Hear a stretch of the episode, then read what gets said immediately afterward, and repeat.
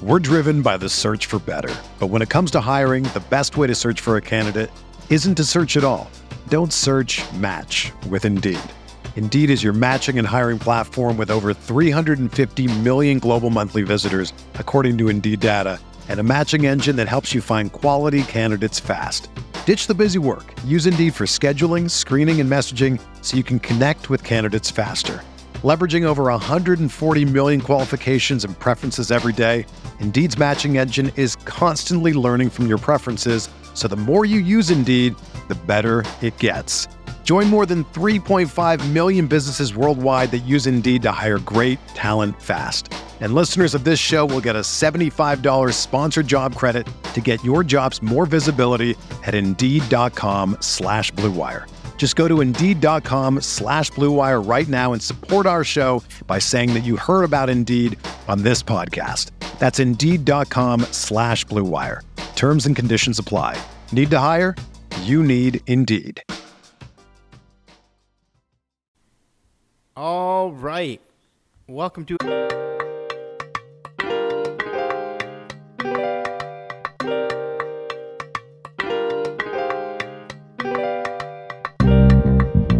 I went in there, I about threw up. All right, have a little bit more social awareness. That's to take a piss, don't take a shit in the porta potties. All right?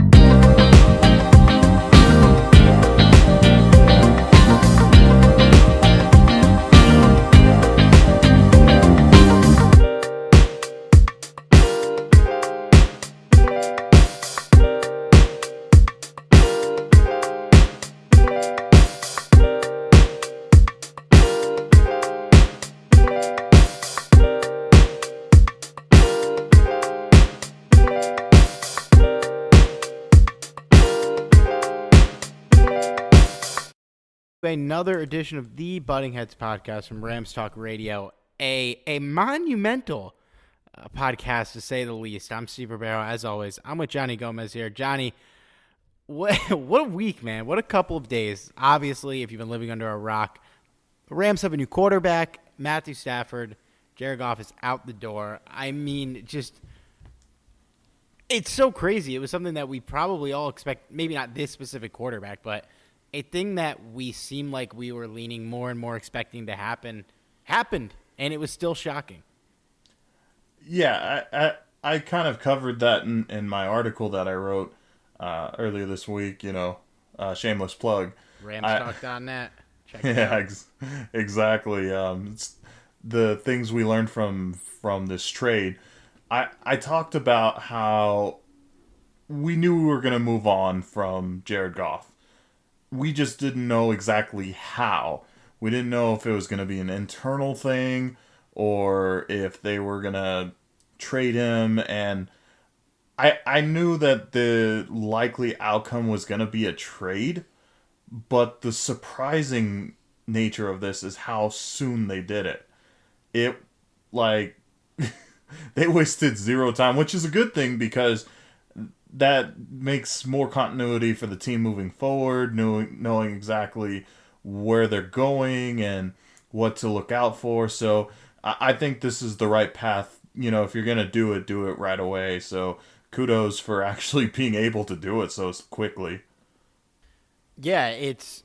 Uh, I I picked out my phone like for a couple minutes on Saturday night, and I pick it up eight minutes ago. The Rams traded Jared Goff for Matthew Stafford, and it it's just crazy, man. It moves so quickly.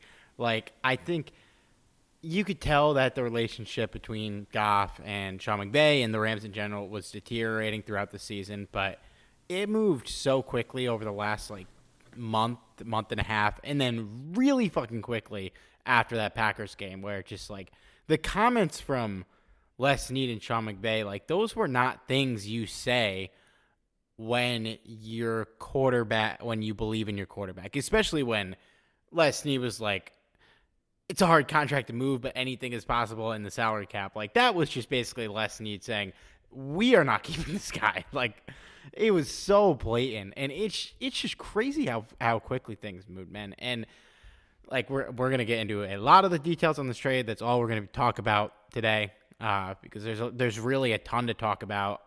Stafford truly is probably the best quarterback to be traded in the last I don't know, since I can remember 20 years, the only guy who I think is comparable to, in a trade. He's not the best quarterback to move, but in a trade, the only quarterback I could really think of that was comparable is Jay Cutler in like 2008. Um, it's it's it's a really like quarterbacks don't hit the market that often, and that's why like with Deshaun Watson, if he does get traded, it's probably going to be some, something insane.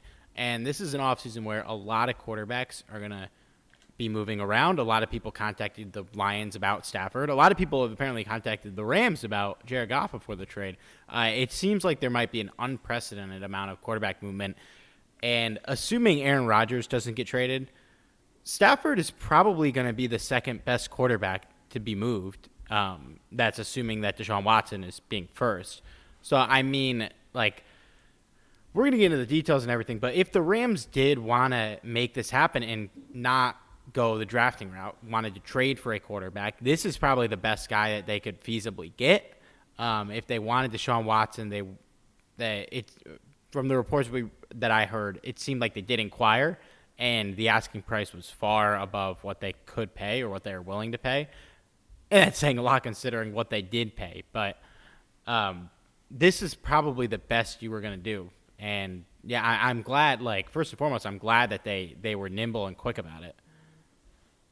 Yeah, absolutely. I, I think with with the trade the the trade options and the funny thing is I, I had several friends contact me about this uh, asking my thoughts and opinions and you know some some of my friends were basically asking me do I think they should have gone after Deshaun Watson and the truth is I would love for the Rams to have gone after Deshaun Watson and from based on what reports are saying, they did inquire, but um, the asking price was just a little too high for the Rams, who had very limited options of what to trade anyway. I mean, in all reality speaking, they barely got a trade for Stafford, so I imagine a trade for Watson would be much, much more. So, that being said, I I would love nothing more than to get Watson, but it just it's not it's not practical, you know, or or maybe practical isn't the right word, but it's not possible, I would say, for the Rams. Right. It's like you can't say like, well, if they were going to trade for somebody, they should have traded for Deshaun Watson. Like, no, we, we were not getting Deshaun Watson. It was very unlikely we were ever going to get Deshaun Watson uh, especially without a pick this year. And even if we had a pick, it's a late pick. Like the the Jets are going to be offering the second pick and probably more for Deshaun Watson. Like there's no way we could have topped that offer. They did say the Jets inquired about Stafford uh, on on like Friday night, but the Jets they probably weren't putting number two on the table for for Matthew Stafford. If they were, they would have Matthew Stafford on their football team. I think that's pretty safe to say. Um, while the Lions like Goff and they got a they got a big haul, like you're taking, you're probably taking Justin Fields over that package. I think, um, based on what we've seen, quarterbacks go for it. I mean, look at what Goff went for when we drafted him when we had to trade up. Look at what Carson Wentz it took to trade up for him. So like, yeah, you're not you're not getting Deshaun Watson. Uh, the guys like you're comparing this to are like you're either getting Stafford or you're keeping Jared Goff you're moving up in the first round at the end of the first round to get a guy who falls there. Like I don't really know enough about the draft to like name players, but I've seen like Trey Lance is someone that was mentioned. Like if he slips in the first round, that's a guy you can go up and trade for. Uh, you're going after like the Derek Carrs of the world. Um, not that we would have gotten it, but like the Jimmy Garoppolo's of the world. Those are the types of players you would be saying if you move on from Goff, that's who you're going to get. You're probably not getting Deshaun Watson. It, cl- clearly, we're not getting Deshaun Watson. If there was a sliver of hope that the Rams actually thought they could get Deshaun Watson, I don't think they make this trade until that happens. So you go out and you get a guy you like. Now, it's so there's so many places to start. I mean, let's let's start with the details of the deal they gave up two first round picks, future first round picks of 2022 and 2023. They don't have one this year. The Jacksonville Jaguars have it. They also gave up a 2021 third. Now, with that pick, they are going to get a compensatory select pick in the third round a little after that pick. ironically, from Detroit hiring Brad Holmes as their GM from our scouting department. Uh, the Rams get two compensatory picks for that, and they gave and Jared Goff was the other asset in this trade, obviously, for Matthew Stafford. Matthew Stafford has two years left in his contract. There's a chance that the Rams restructure or extend him and add more to that time, but he will more than likely, barring a colossal meltdown or failure next year, be here for at least two years. Uh, and reports are he's going to play through that contract. Not that he really had a choice, I don't think. But um, yeah, so like we said, they inquired about Watson, they couldn't get in. The rumor was they also inquir- inquired about Aaron Rodgers, but the Packers GM said that wasn't true. Whether or not that's the case, who knows? But we also weren't getting Aaron Rodgers. Uh, to and to lay this out on the table, like it, like we'll we'll get into this, but obviously it's a lot to trade. It is a lot to give up for anybody. Two first round picks, a third round pick, and a quarterback. Now, they wanted Jared Goff. That's a report. The Lions were actually high on him, but and they're gonna he's probably gonna be the starter all year, at least this year. But it's still a big contract to take on, and it might have out it might have negated trading some picks, but it like I don't think Goff or Stafford. I mean, clearly that was never going to happen there was a lot of offers on the table for Stafford. The one that became the most real and was the best offer was Carolina was offering the eighth pick in this year's draft, packaged with a later pick in the draft for Stafford. They were the favorites to land him for most of the time. It got so close that apparently they were even in the process of getting Matthew Stafford's medicals from the Detroit Lions. Then the Rams swoop in. I guess McVay, Sean McVay calls Stan Kroenke to kind of push him in the right direction and get him to throw or get him to approve throwing a second first round pick on the table for Matthew Stafford. So what you would think was the offer was one first, one third, and Goff to get Stafford. They were going to go the Carolina direction. The Rams kind of their hand got forced, so they upped the offer. And so yeah, so it's a lot to give up, um, but it seems like Sean McVay got his guy so much so that my favorite part of the story, Johnny, I don't know if you heard this, but Sean McVay and Matthew Stafford were both in Cabo on Saturday and got dinner after the trade was announced, uh, which I love. Just like just like a ridiculous cap to this story. Um, so I guess we'll start with this, man. Um, I have my case for this trade, but I'll let you give your thoughts first. All the details are laid out on the table well, do you think this was worth it? So, obviously, one of the more disappointing aspects of the trade, if you want to call it that, is the people who are not in favor of this trade are looking at the draft capital, which, as you mentioned, Steve, that's a lot. It, it, it is a lot because it's not that they just got draft capital, but they got a starting quarterback in Jared Goff. And doesn't matter how you feel about Goff, whether you're high on him, low on him, he's still a starting quarterback in the NFL. So you're adding that with these draft picks, and it's a lot. So I can understand why some people feel like it's too much but at the same time you have to look at things a little differently than a normal trade. A normal trade it's basically you you see what's on the surface and that's all you really need to know. This is so much more than that just because there's a lot more writing on this trade than just you know swapping picks or swapping quarterbacks. You know this is basically giving Sean McVay the type of quarterback he's wanted. Basically, they're saying Sean McVay kind of came into the system with Jared Goff. They signed him to an extension. I don't know how much of it was him being a part of the decision making on extending him, which I'm assuming he at least had some part or some say in it.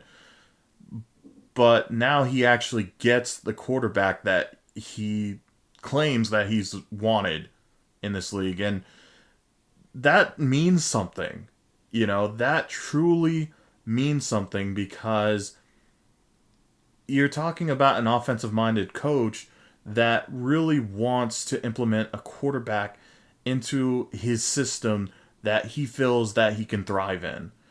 And that pretty much sums up why Sean McVay wants him. So you're taking a, a big risk here because you're you are investing a lot in your future draft capital. But here's the thing. Not only are you getting your your quarterback, he's your guy, or at least Sean McVay's guy, but you're also um, you're also giving away things like draft picks that they haven't really used in the past what four seasons they they haven't had a number one pick in the past four seasons and the, the, last first round pick they made was Jared Goff. Yeah. So there you have it. It's not something that they're you know, it's not anything they're not used to. You know, and and the the truth is because of how much homegrown talent that the Rams have, they they really don't need it. I mean, yes, it, is it nice to have first round draft picks? Of course, you know, they are in fact more likely to become superstars than say somebody in the third or fourth round. That part is absolutely true. But is it a guarantee? No, not really. It, it's not. A, it's not a guarantee at all.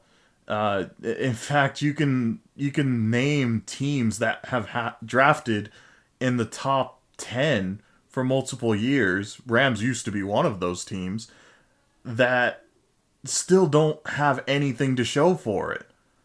You know, so it's not a guarantee thing. But Matthew Stafford is somebody that can thrive in Sean McVay's system. You know, and ultimately that's what you have to risk here. Is it a risky move? Absolutely, 100%. Was it a lot to give up? Of course. But at the end of the day, you're getting who you want uh, in your offensive system. I think we can all agree that the quarterback position was a weakness in 2020. You could probably make an argument in 2019 also. And if you add this very important piece, it's not even just a piece. Like I've been hearing this for for the past you know since this trade happened that it was a missing piece. No, it's not just a piece. It's like it's like the most essential part of a team. You know, this is the piece to your team. And if he's not your guy, we just saw what happened in in 2020. You know, if he's not your guy, you're not winning that much. You know, I mean, they still won a lot. They went to the playoffs. They got to the divisional round. They got spanked in the divisional round, but they went to the divisional round. It's trying to win a Super Bowl now. This is Les Snead. This is Sean McVay telling the fans, telling the NFL, we're winning a Super Bowl. It's Super Bowl or bust and if if it falls flat on their face, then they're probably at least Les Snead's probably looking for a job next year if if things don't work out. So yeah, that's that's basically how I see this. It's risky. It's it's uh, it's high risk, high reward. Um, uh, but to tell you the truth, I love this move, and there really isn't anything anybody can tell me to convince me that this wasn't the right move to make. And I'm not going to be the person to try and convince you of that, Johnny. Uh, I I am with you. It's like I think the it's it's a risky in the sense you're giving up these picks, but I mean in terms of going from Goff to Stafford, the absolute I think worst case scenario is that this is a lateral move. That things don't necessarily improve, but they're not going to get worse. Like there's no way he walks in there and is worse than 2020 Jared Goff was. And I think the odds of him walking in there and being the same as 2020 Jared Goff are absurdly low. Uh, I think he is clearly a better quarterback than Jared Goff, and I think he's been really hampered by being in a bad organization surrounded by bad players. Now, yes, he did have one of the best receivers of all time for a while, sure, but he also had some of the worst running back committees anyone has played with in the last decade uh, to go along with having Calvin Johnson. But yeah, I mean, you said it all. This is this roster is built to win now. They are in a position to compete for a Super Bowl. Hell, they were in the top eight teams this year, and two years ago they were in the Super Bowl.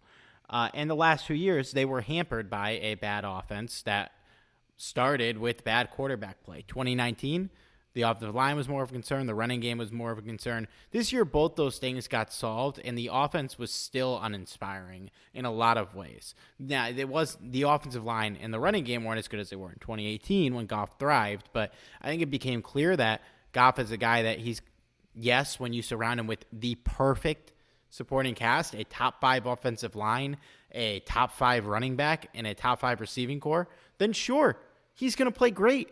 But most NFL quarterbacks would play great in that situation. Uh, Matthew Stafford has been playing some really good football with bottom five defenses and bottom five running games and bad offensive lines. And he's always had decent receiving course, but even this year, uh, he played some pretty damn good football this year, better numbers than Jared Goff, and that's without Kenny Golladay for most of the year. His receivers were Marvin Jones and Danny Amendola and Quintez Cephus and guys that aren't great. Um, I mean, we'll talk about the really like the, the strengths of Stafford in, in a little bit, but just what you're giving up in this trade. If you're a championship team, you go all in on said team. And the Rams have been going all in since 2017 when they realized, well, shit, we have a shot at this thing. They made, they, and like, yeah, you'd love to have first round picks, of course, but the Rams have been trading first round picks for established players and just picks for established players in general, and it's worked out um, to varying degrees of success. I would say the year of Sammy Watkins was a positive. Uh, the Jalen Ramsey trade worked out and then some, uh, and they gave up two first round picks in that trade to get him. So there's no different here. They've done this before. They'll do it again. They traded for him a year and a half ago, and they've been good. They were better with him on the team than they would have been with the I don't know what was it the the 17th pick last year. Um, it's they they did it for Brandin Cooks. They were better because of it. They traded a second round pick for Marcus Peters. They were better because of it. They traded what a third round pick for Dante Fowler. They were better because of that. They're not afraid to make these moves. They've never been afraid to make the move. They've been making these moves for the past five years. So it shouldn't come as a shock that they're doing it again. And yeah, it's a it's a steep price to give up for a 33 quarterback, but the Rams, especially this version of the Rams team, has not been built on first round picks. And yes, a lot there were first round picks that contributed to this team's success, but based on like you looked at the contributors from last year for a 10 and 16 that won a playoff game. One contributor on offense was a first round pick. That was Jared Goff. Four contributors on defense were first round picks. Two of them were guys drafted by the team. The others were Jalen Ramsey, who they gave up first round picks to get, and Leonard Floyd, who they signed because that was a first round pick that more or less didn't work out. Because newsflash, first round picks always don't work out, and like you can look back to Les Snead's tenure as an example. That yes, they had their year where they drafted Todd Gurley and that worked out, and then some. Yes, they had Michael Brockers in 2012. He's still here. He's still playing. That was a good pick. But at the same time, 2013 they drafted Tavon Austin and Alec Ogletree. Those guys more or less didn't really work out Ogletree worked out to an extent. And then in 2014, it's kind of the perfect example of why we can value, we can overvalue first round picks at time.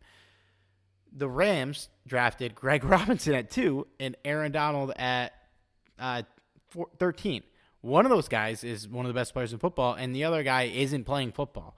So it, it is it's a crapshoot, and the Rams have proven that you can draft really good players in the second round, in the third round, even in the sixth round with Jordan Fuller this year. They have a lot of contributors they've gotten from there, and they have contributors they've gotten from you know undrafted and guys like that. Now, is it smart to rely on undrafted players for a lot of these positions? No, but they have more or less been drafting really well in the mid rounds, and I think that's why you can feel pretty confident about this. And they're not afraid to make moves to sign players um, and to just go out and get players who are on the trade market.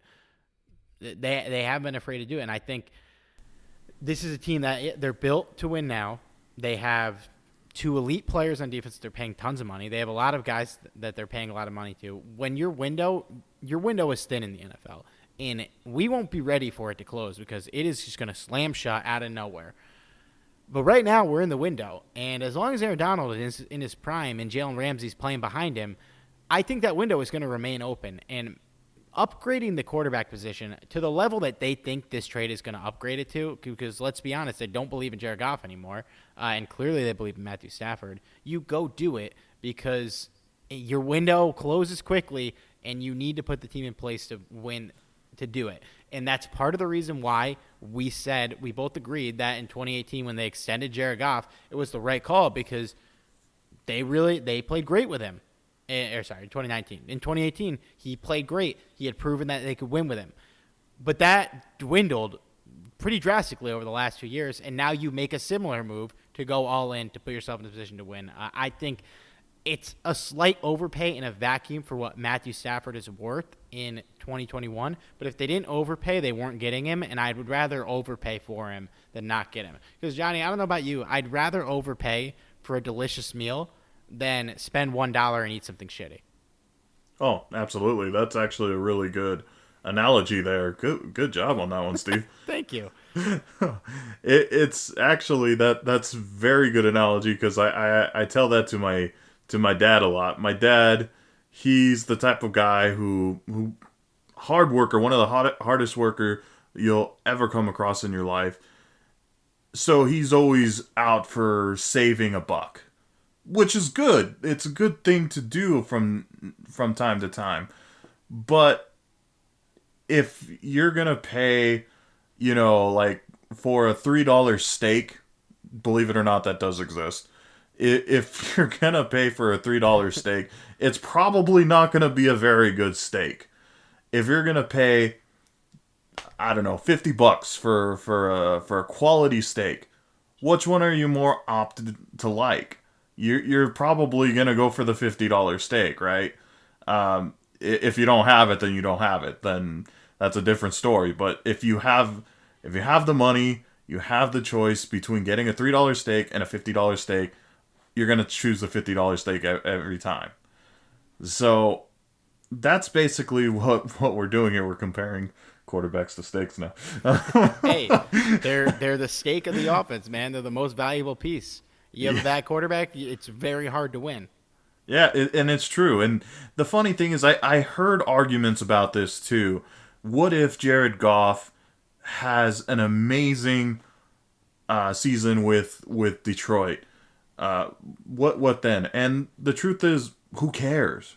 You know, uh, I I don't wish ill of Jared Goff. I I wish him well. I hope he has a good season in Detroit, and I, it's not very likely considering what they have there. But they're trying to change culture there, so maybe something great will happen. But one thing that Steve and I have been harping on since Jared Goff was drafted is that Jared Goff is a system quarterback. So when the system fits his fits his uh, skill set, it works. The offense changed, and they tried to change it to the point where Jared Goff can actually thrive in the system. Unfortunately, something went south. I don't know what it was. I don't know if Jared Goff just didn't like playing in Los Angeles anymore, or he just didn't like Sean McVay's coaching style, which is a possibility considering the fallout these two had. But whatever the case may be, rather than staying with the guy for the next, at the very least, two years, you know, they went out and tried to find the right piece to the puzzle here. And that's that's something you really got to remember.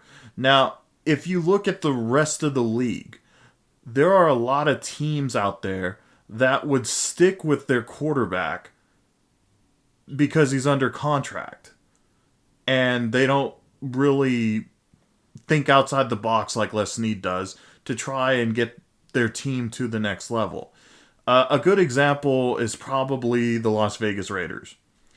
Obviously, Derek Carr has not been the answer for them for the past couple of seasons. He he had a solid season when he took the Raiders to the playoffs that one time before suffering a broken leg. But after that, he hasn't really done much of anything. Now, some of that isn't all on him, but regardless, rather than trying to to move on from him, I mean, in fairness, I guess they brought in Marcus Mariota, but really, were you? Did anybody think Marcus Mariota was going to take the job from Derek Carr? I'm even if he did, that's not that's not a good option. There's a reason why the Tennessee Titans didn't bother to resign him. You know? yep. There's a big reason why they didn't, and they went after they went with oh god, Tannehill. Hey, Ooh. no Tannehill slander on this podcast. Hey, you know what? Uh, I'll give credit where credit's due. Tannehill surprised me a little this past season. I still don't see the hype that everyone else sees in him, but I'm, whatever. I'm a believer, but topic for another podcast. yeah, he's a Tannehill believer. Guys, I know we're all sad about the NFL season wrapping up here, but we still got a lot to look forward to in the next couple months. We still got the returning NBA and NHL, they're back. We've got plenty of other sports to keep us occupied. I always tell people if they want to add a little excitement to the sports they love, they should be heading over to MyBookie and getting in on some of the action. I use MyBookie for one simple reason they're the best. They'll even hook you up with a 50% deposit bonus up to $1,000 when you sign up, and they'll keep the good times rolling with giveaways, free bets, and huge contests all year long. Want to get on MyBookie and get that get that big deposit bonus? It's simple. Sign up, enter promo code RAMSTALK, and get your deposit matched halfway up to a thousand bucks. That's promo code RAMSTALK, no spaces in that, just R A M S T A L K. Head over to MyBookie today and start off 2021 on the right foot. This year don't bet with anyone else. Just bet with the best. Bet with MyBookie. We're driven by the search for better. But when it comes to hiring, the best way to search for a candidate isn't to search at all. Don't search match with Indeed. Indeed is your matching and hiring platform with over 350 million global monthly visitors, according to Indeed data, and a matching engine that helps you find quality candidates fast.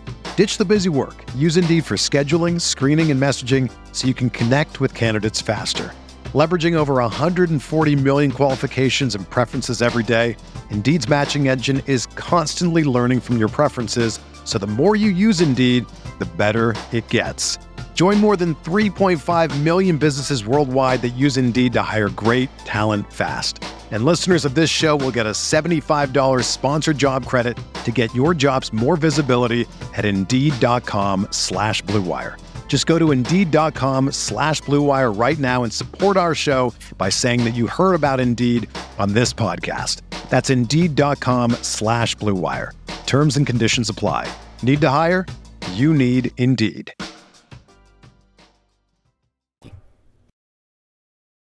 Yeah, I'm... Yeah, like you... you the if sticking with Jared Goff because he's under contract and because he's been your guy is exactly how to not win in the NFL. Uh, and it's something that it seems like the Eagles are about to do with Carson Wentz is stick with him for another year, even though he's clearly not the guy. And you you you made a mistake signing that contract. And to the Rams' credit, Les Snead has signed a lot of shitty extensions. Jared Goff being one of them. Although I mean, hindsight is ridiculously 2020 on that. I think at the time it was, and I'll still stand by it. I think it was the right move at the time, and I would have done the same thing. But obviously, it has aged like milk. Um, he's not afraid to eat cap and not afraid to. There's no sunk cost with Les Snead and Sean McVay right now. Next year, they're going to be paying $30 million to Jared Goff and Todd Gurley. And neither of those guys will be on the team. And you know what? The team is going to be better for it because they were okay with eating those costs and eating that money. And I think you mentioned if like if Jared Goff does good in Detroit, I'm with you, man. He's a great dude. He seems like a really nice guy, a, a really genuine guy. Like Seems like he'd be a good time to be around. Also, is like a good person. I I hope he fucking thrives in Detroit. But for us, for our purposes, if the Rams offense is better with Matthew Stafford at quarterback next season, if their passing game is improved, if the offense is improved as a whole, it doesn't matter if Jared Goff wins MVP. For us, it was still the right trade because if like if by some fluke Jared Goff wins MVP next year, that wasn't the guy we had on our roster last year. And I would still stand by the trade unless like Matthew Stafford goes out there and is the worst quarterback in the NFL. If the offense is better under Matthew Stafford, then you made the right move and it doesn't matter what happens with the other guy. Let's get let, us get one thing straight though. Uh, Jared Goff, while he I, I do hope that he has a, a great season I'm gonna go out on a limb here and say that he basically downgraded in offense. No disrespect to the the Lions, because I, I I am a, a Golladay fan. I think he um, I think he's a very agent. He might not even be there. ah I, I didn't even realize. Uh yeah, never mind. Well, uh, uh, unless unless he wants to stick to because let's face it, Detroit's gonna try and, and sign him, Yeah, he might Um, he might be back, but and yeah. I guess they could always tag him. Yeah, I mean, okay, let, let's say for the sake of argument, let's say Golladay's back next season. That that's a that's a very talented receiver. Uh, beyond that, I don't know, man. I mean, Marvin Jones, he has his moments. also a free agent. And and I, I don't think I didn't know that either. I I think there's a I think there's a decent chance Golladay's back because of the franchise tag, but I I don't think Marvin Jones is there. And beyond Um, like yeah, beyond Marvin Jones, like Hockenson's good. yeah, Um, not great, not yet. He might be. Uh, DeAndre Swift is really good, but their line's not great. And yeah, if it's Golladay and a box of scraps in the receiving corps, uh, it's not an upgrade from what he was doing here, and he wasn't doing great here. The funny thing is I, I was listening to I, I- think it was somebody on espn I, I forget his name but i was listening to somebody who was trying to say that the trade was the wrong move to make for the rams which hey if, if you're talking based on draft capital if you think that because that was too much okay fine i can understand. But this particular analyst was kind of like I disagreed with him on so many levels, which hey, you know, we all have an opinion doesn't mean mine's correct, but I'm going to say that he's in the minority here. He basically said that the Rams really uh, downgraded the offense because he felt Jared Goff was the best offensive producer on on the Rams offense, and I just couldn't take that seriously. Because don't get me wrong, I think Goff has talent in him, and like I said, put him in the right system, and I think he could thrive. But to sit here and say that he was the best player on our offense in 2020, you're you're smoking something because you, you, you know I, again I don't want to talk too much against him because I think he's a good guy, but he was clearly the weak point of the Rams Yeah. in 2020. That guy hasn't watched Jared Goff play in two years. No, he really. I, I think, and that's that's what I think. A lot of people who are against this trade are thinking is this is the guy that took the Rams to the Super Bowl in 2020. And yes, he may in name and in body be that player, but from what we saw on the field this past two seasons, really, he's not the same player. He's clearly not.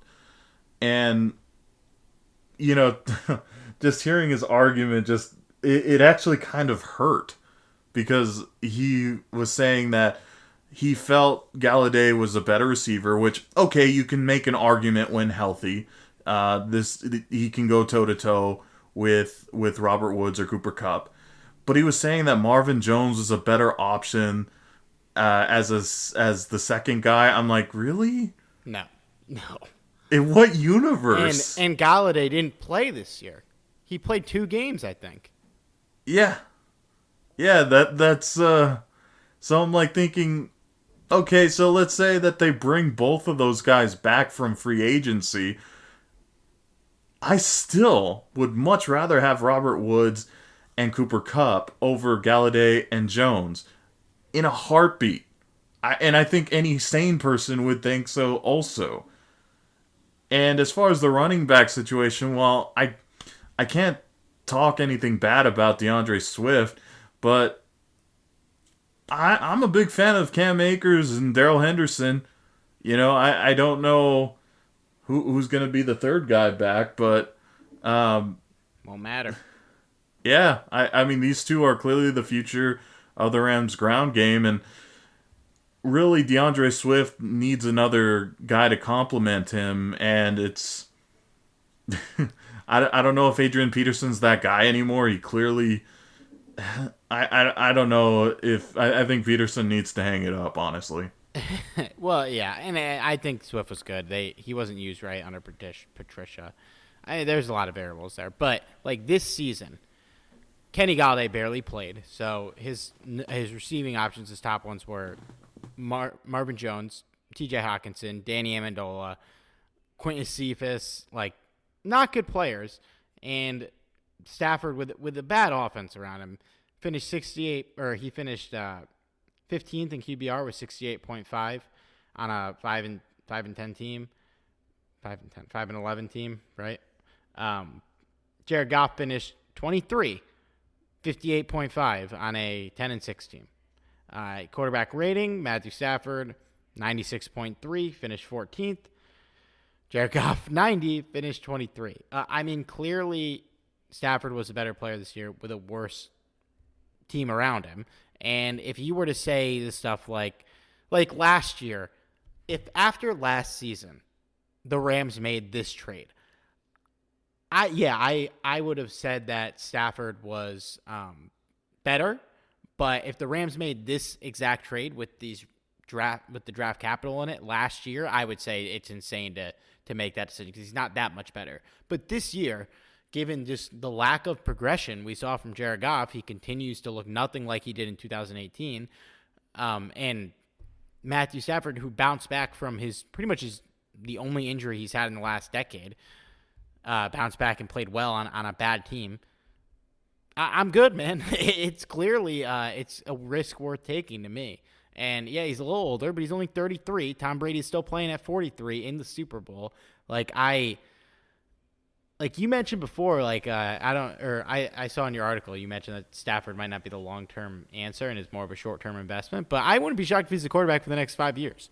Uh, it, would not, it would not shock me at all. I, if he keeps healthy, I think he's still going to be playing pretty good in five years. To to kind of defend myself a little bit, I, I do kind of agree with you, Steve. I do think that if uh, Matthew Stafford continues to perform on the level that he has been, I, I agree. I think he can certainly be signed to um, a longer contract, and you know he, he he's the quarterback for the Rams uh, for five more years. I think that's another kind of point to the trade. I'll, I'll, get to that in a, a second. But um, basically, what I meant by that is this is considering if the Rams could afford him when this is all said and done, yeah, like after his two years. Yeah, I I knowing Snead, he's the guy that likes to use every bit of the salary cap, which hey, you know, you got it, why not? But it also has some repercussions by doing that. And that's not being able to sign some of your players. And, you know, we're going to see some very talented guys uh, leave the, the Rams in 2021 because of this decision making. Uh, so there are some negative aspects to you know doing going this route but um what i going back to what i meant by uh the point of this trade so one of the things that i think analysts and and people around the league have kind of chimed in on is one of the hardest positions to get right in the NFL is quarterback. And it's one of the reasons why Steve mentioned that trades for quarterbacks they just don't happen. Uh, at least high level quarterbacks, they they just they don't happen. So, it, you know, to find that right quarterback for your system, it sometimes takes decades to find that right quarterback. Just ask the Cleveland Browns. You know, it's it, it's hard to to find that right quarterback, especially if you're a team that's winning, especially if you're a team that had to move on from a retired quarterback, whatever the case may be. So it's much easier to fi- sign a free agent if you can, or to uh, to trade for him if if you're if you can. And in this case, Les Snead made it happen. So keeping in mind that if Stafford continues to put up big numbers, this is a guy that you want for the future. If you can if you can sign him, you can keep him under contract, you keep him happy, keep the offense happy, this will be what you want for your future. And I'm very confident moving forward that Stafford is going to be that guy. Yeah, I was looking at a list of like the the biggest quarterbacks that have been traded, and like the only real long term established quarterback that has gotten traded in the last couple years, besides Jay Cutler, um, and that was healthy. Like Daunte Culpepper got traded, but he was he was destroyed when he got traded. Uh, was Drew Bledsoe, who I mean worked out for the Bills when they traded for him. Uh, he played pretty well in Buffalo. Uh, I believe he I believe he got him to the playoffs, but yeah, man. And so I, I, I want to defend Matthew Stafford for a little bit. Uh, can we can we do that? I a big a big knock people have thrown out on Matthew Stafford that like yeah, before when when it was rumored that this might happen, there was a lot more Goff defenders on Rams Twitter than there were after the trade. There were still out there um, who were saying it's not worth trading up because Jared Goff is, is better. And a lot of them were pointing to the playoff success. And to Goff's credit, he has playoff success. He's won a couple playoff games. Matthew Stafford has won none. But let let me just start throwing out the reasons why that's kind of a ridiculous thing in that Matthew Stafford is, even though he hasn't won a playoff game, he is a winning football player. Uh, yes, he won no playoff wins, but he's no playoff wins. But as I mentioned, one time in his career, he had a top 10 defense in his 10, 11 years in Detroit. They had a top 10 defense once it was a really good defense. They won 11 and 5. They came dangerously close to beating the Cowboys in the first round of the playoffs. That loss was not on him. Uh, he played a good game. That it just didn't happen. There was there was a lot of reasons why. Lion fans, I'm sure, if you ask them about that game, will tell you a lot of reasons why they lost. He he yes, he had Calvin Johnson, and after that, he did have Kenny Golladay, So he had good one receivers while he was there, pretty pretty consistently, more or less. But like beyond that guy, Calvin Johnson was on on an island a lot of seasons until they brought in Golden Tate, and that that did help. But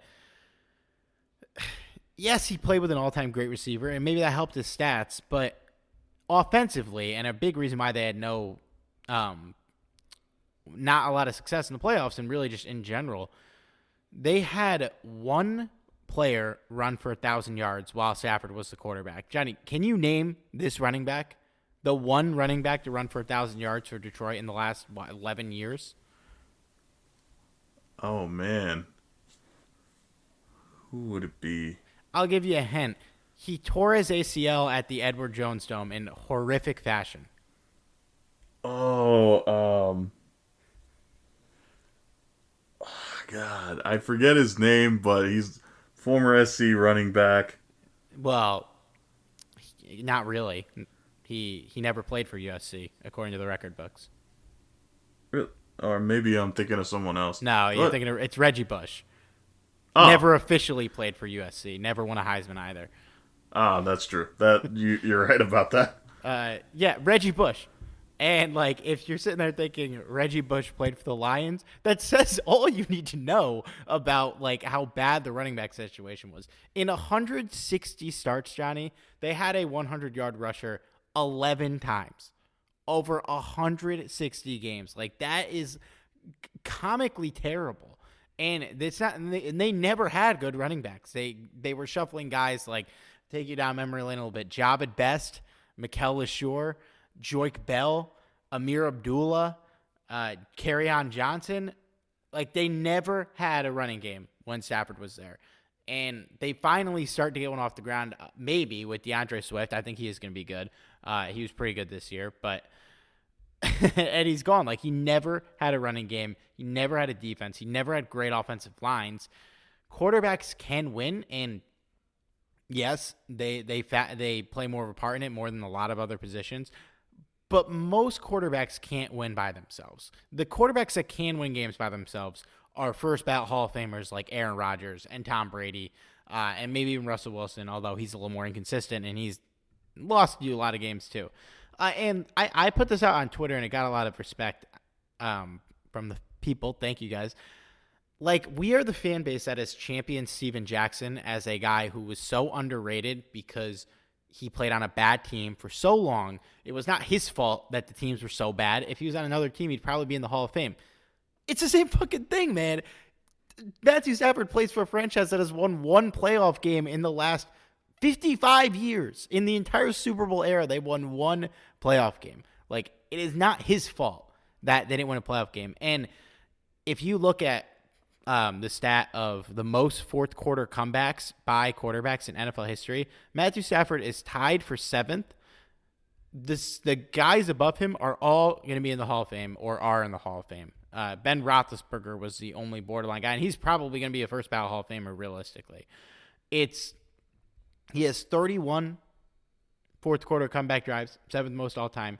Uh, in the last the last four years when Jared Goff was starter, even considering all the games Jared Goff won, uh, Stafford had 11 fourth quarter comebacks or game winning drives, and Jared Goff had eight. In 2016 alone, the Lions won nine games, and Matthew Stafford had eight comebacks or and game winning drives in that season. Uh, so no, he hasn't won a playoff game, but this is a guy who I think has had immense success in the NFL at winning and has shown he's a winner. And it's not a like it's not something I'd ever be concerned going into a playoff game with Matthew Stafford being like, well, he doesn't won a playoff game. Like the guy's a winner. He's a baller. He's played winning football. He's been saddled with bad teams in a bad situation. And yes, he had a Hall of Fame receiver in Calvin Johnson for a long time, but he did not have much else to go with beyond that. Well, let me go on record here in saying uh, that if you're making the argument about Matthew Stafford not winning a playoff game and that's why he's not a very good quarterback, that's got to be one of the biggest piss poor arguments you could come up with. It, it really is because I, if you're trying to make the point that he's not Patrick Mahomes, the Rams didn't have a chance in trying to get a guy like Patrick Mahomes the Chiefs wouldn't give up Patrick Mahomes, even if the Rams gave him, you know, their first round picks for the next 10 years. It just wouldn't happen. And that's why when I heard reports about Aaron Rodgers, the Rams are, you know, approaching for Aaron Rodgers, I was like, huh, that was pretty ballsy of, of uh, Les Snead. But you gotta then, inquire, man. You gotta ask. I, I, and hey, you know, if it's true, kudos to him. But even eh, you know, I, I don't know if the the Packers are just you know trying to you know blow smoke or whatever the case may be. But it, you know, obviously that wasn't going to happen either. You know, the the Packers know what they have in Aaron Rodgers, and even if Rodgers isn't 100% happy in Green Bay, they're going to hold on to him like hell. And you know, I suspect the same is going to happen with the Texans they may, you know, because Deshaun Watson is is uh you know, basically saying I want out, they're going to quote unquote listen to offers, but are they going to take them seriously? Probably not. And I think you have a more likelihood of Watson sitting out the 2021 season than him actually being traded. That's unless they get a trade package that they absolutely cannot refuse I I doubt that that the the Texans are gonna give up Deshaun Watson. Uh, that's basically how I feel there. Uh, but that's a separate topic. So this is this is why you really need to listen here about the type of quarterback that you're getting in Matthew Stafford. Matthew Stafford's talented. He's certainly one of the better quarterbacks in the league. Is he an elite quarterback? I would say no. But again, we've never seen Matthew Stafford in a very good offense. You know, we've seen him in uh, decent offenses at best, but not anything near what the Rams have here.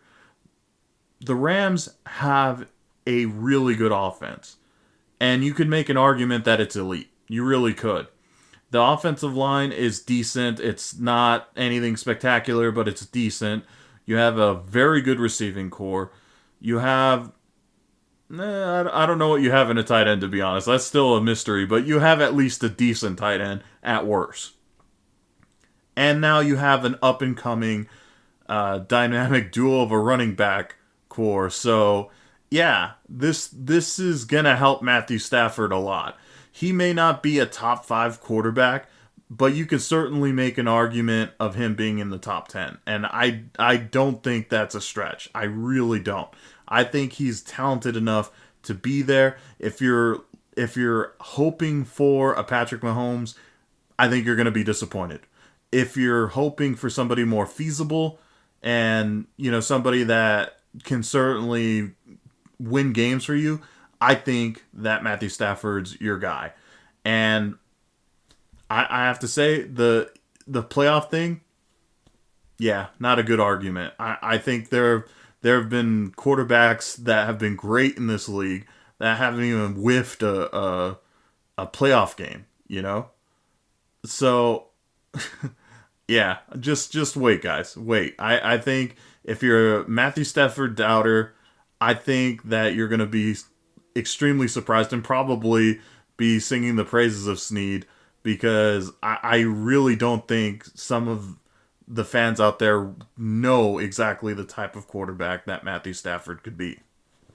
He's, he, I would say he's probably never been a top five quarterback, maybe, but he's pretty consistently been in like the seven to twelve range if you're ranking quarterbacks. And I would say even right now, like I, I went through the list of teams and thought about what quarterbacks for next year exclusively I'd rather have than Stafford like nine or ten maybe, which is great. Which is like a great place to be in. Uh, there's a lot I'd rather have than Jared Goff, and like yeah, Jared Goff at one point I would have put him in that range too after the 2018 season, but after this year and last year, he's not even close to that level.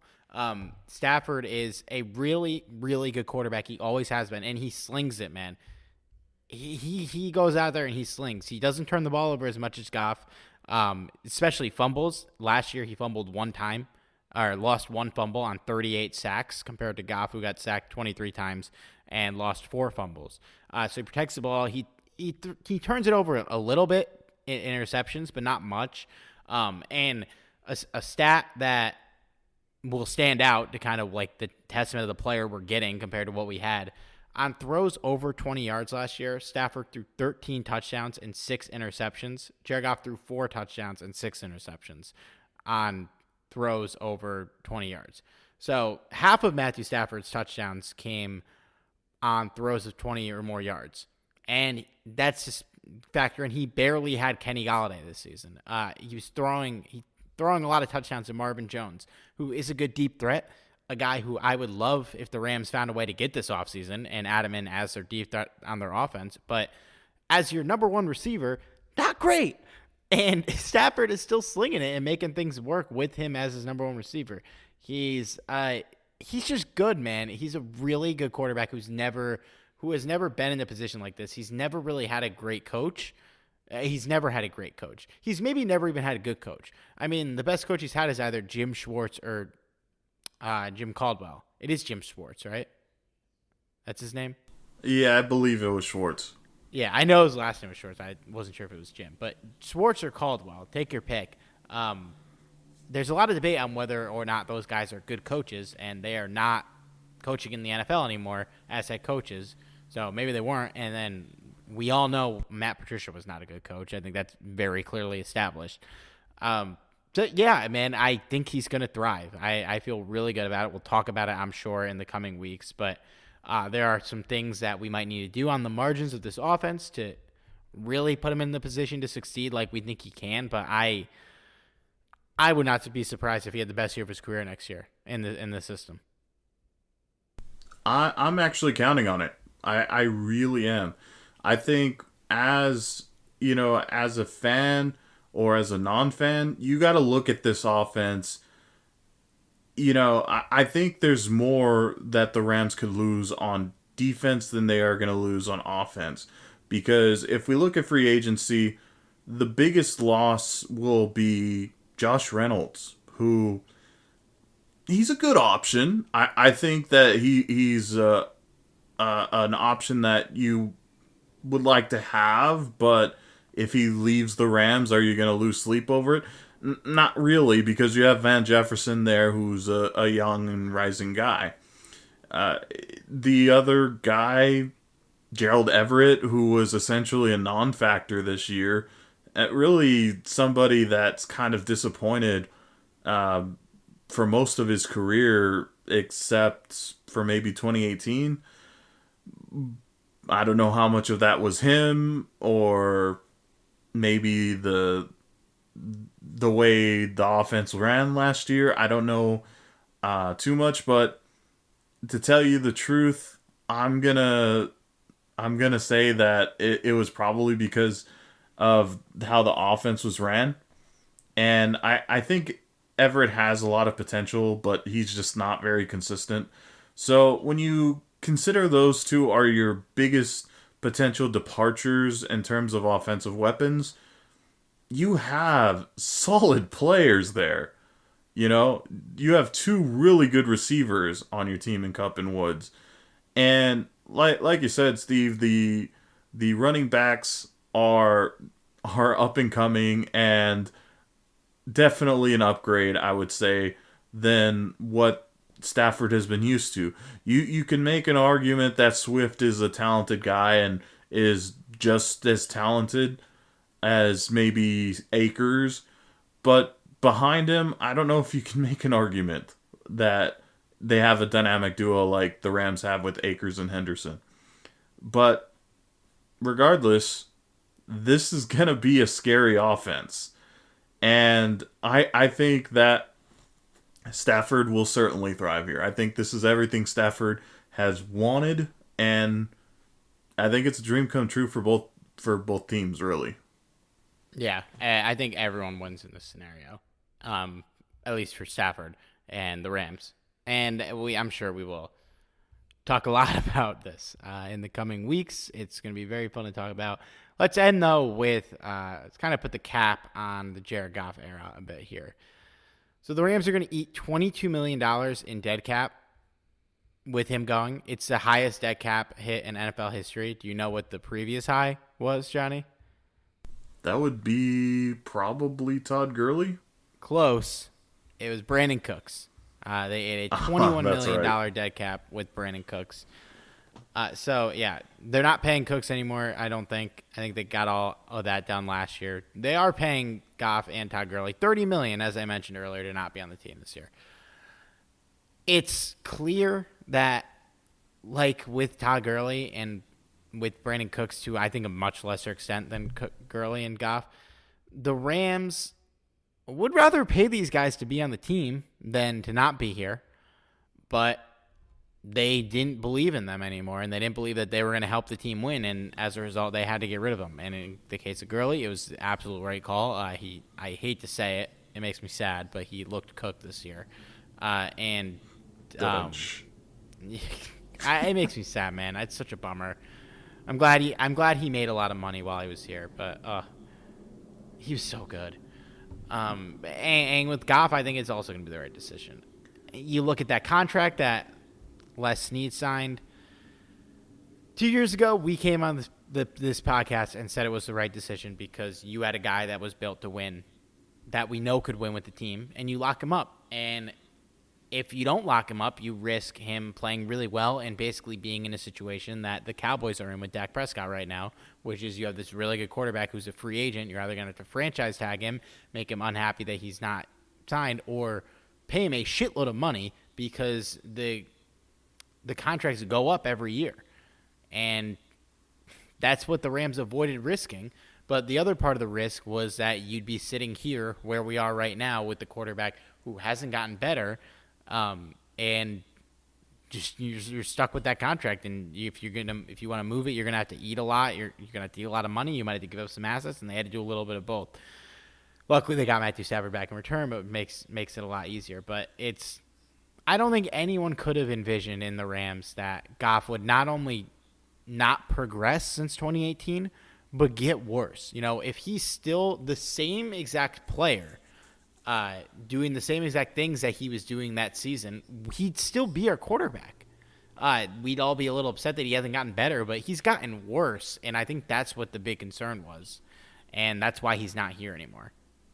Yeah, there, there's no question that if if uh, Goff continued to play at the level he was playing in 2018, there's no question whatsoever that he's our, our quarterback in 2021 and probably beyond, even if he didn't improve, which I, I think that you would hope he would. But even if he was, you know, the same kind of quarterback, a guy that uh, could take shots downfield and you, you didn't feel like you didn't feel super super great about it but at least you were confident enough that he would make good decisions. Because in 2018 he made fairly good decisions you know not always but he did. And then this year i cringed every time i clenched every time this guy threw the ball down the field. And i think we all clenched a little bit you know every time this this guy threw the ball down the field. And it, it, you know it, it's not it's not to take a shot at Jared Goff. It was reality. I mean, you look at some of his interceptions, and my God, this guy, like, I, I can't even justify some of these interceptions. You can sometimes justify interceptions by being pressured or having the ball batted, but there were times where there wasn't even a receiver in the vicinity. And, and I think back to even like the New York Jets game the New York Jets, the team that hadn't won yet. And Jared Goff threw the ball directly at at a defender. Dude, if he didn't throw a, throw the ball in the Dolphins game, we'd probably win. if we just handed it off every play, we probably would have won the game. We lost we lost the Jets game in large part to him, but also the defense gave up way too many points to the fucking Jets. True. But we lost that Miami game he swung that game. And let's be honest, Johnny, that's the only game he swung this year. He didn't swing a game in favor of the Rams like he did in 2018 against the Vikings and in a way against the Chiefs as well.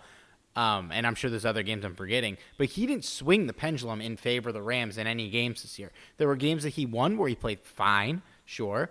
Uh, Seattle playoff game is one of them. But he didn't swing any games for the Rams. And you need a quarterback if you want to win a Super Bowl that is capable of doing that. You can win without a quarterback that's capable of doing that. But you have to have legitimately one of the best defenses of all time. Teams have done it. I don't think the Rams were at that level last year, although it was a really elite defense. Uh, we were not the 85 Bears. But he just he he swung one game, really um, in eh, for or against the Rams, and it was heavily against it, and we lost that Miami game because of him, and probably because of nobody else other than maybe the offensive line and maybe Sean McVay.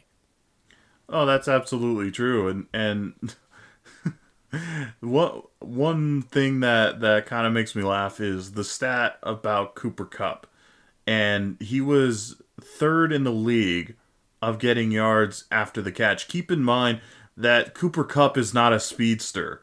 You know, this is this is a stat that generally benefits a receiver that is that is, you know, booking it downfield. Cooper Kupp was not booking it downfield. He had to fight for every single freaking yard that he could get. And that's why Cooper Kupp is one of the better receivers in the league because he could he can get the extra yardage. And while yes, he has that talent and everything, he had to do that because that's basically what the offense had resorted to. It was basically just Goff dumping the ball off and praying that Cooper Kupp, Robert Woods, or Josh Reynolds can, you know, fight for the extra yardage for the first down. That is not a healthy offense. That is that I don't know what that is. That that's that's having really good offensive weapons and just having a terrible piece at the quarterback position. I'm sorry, but that's that's just reality. And before we wrap this up, I know we need to wrap this up pretty soon. I, I have to defend my boy Brandin Cooks. I don't think that the Rams gave up on Brandin Cooks because they thought he was a terrible wide receiver. I think they gave up on Brandin Cooks because they gave up on Jared Goff throwing the deep ball and I I don't blame them. That, that's a great point. Well, I think it was a combination of that's probably part of it. Um, the injuries, the concussions were frightening last year, and, and, they got a second round pick back for him. You know, if they don't get a good, I don't, I don't think they would have cut Brandin Cooks. Uh, I think he would have been on the team if they couldn't get anything back for him.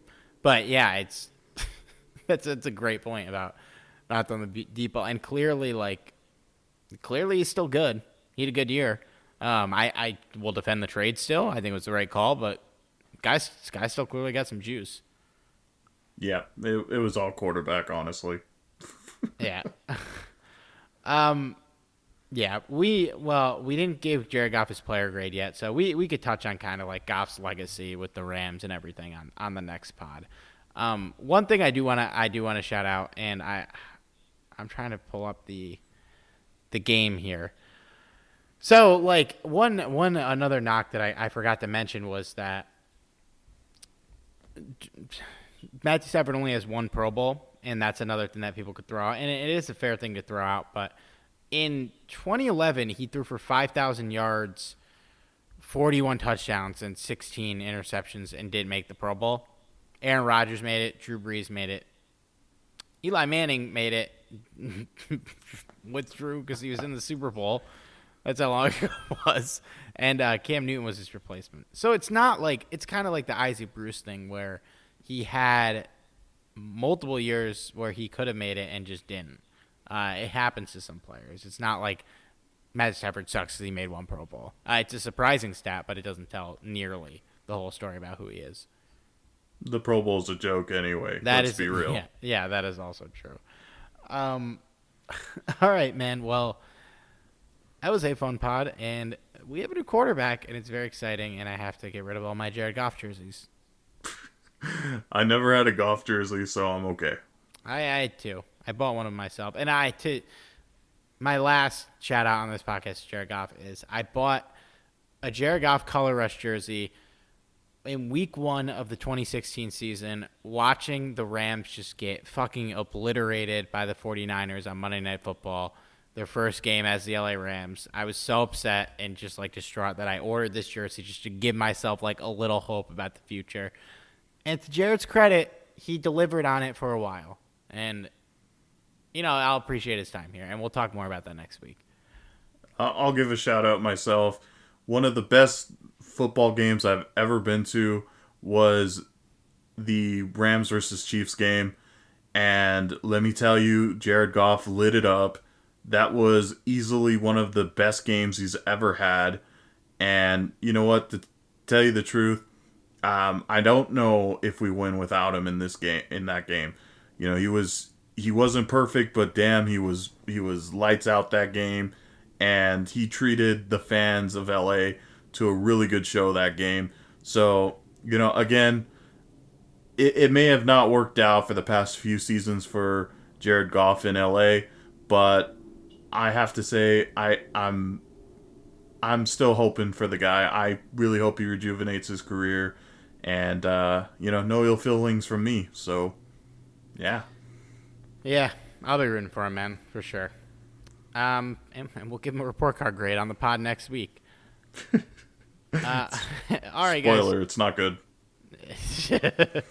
It'll probably be harsher now, if we're being honest.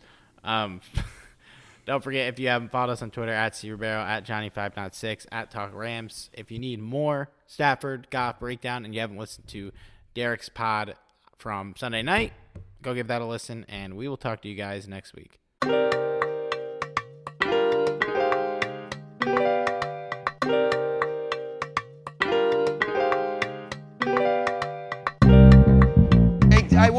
About threw up. All right, have a little bit more uh, social awareness. That's to take a piss. Don't take a shit in the porta potties.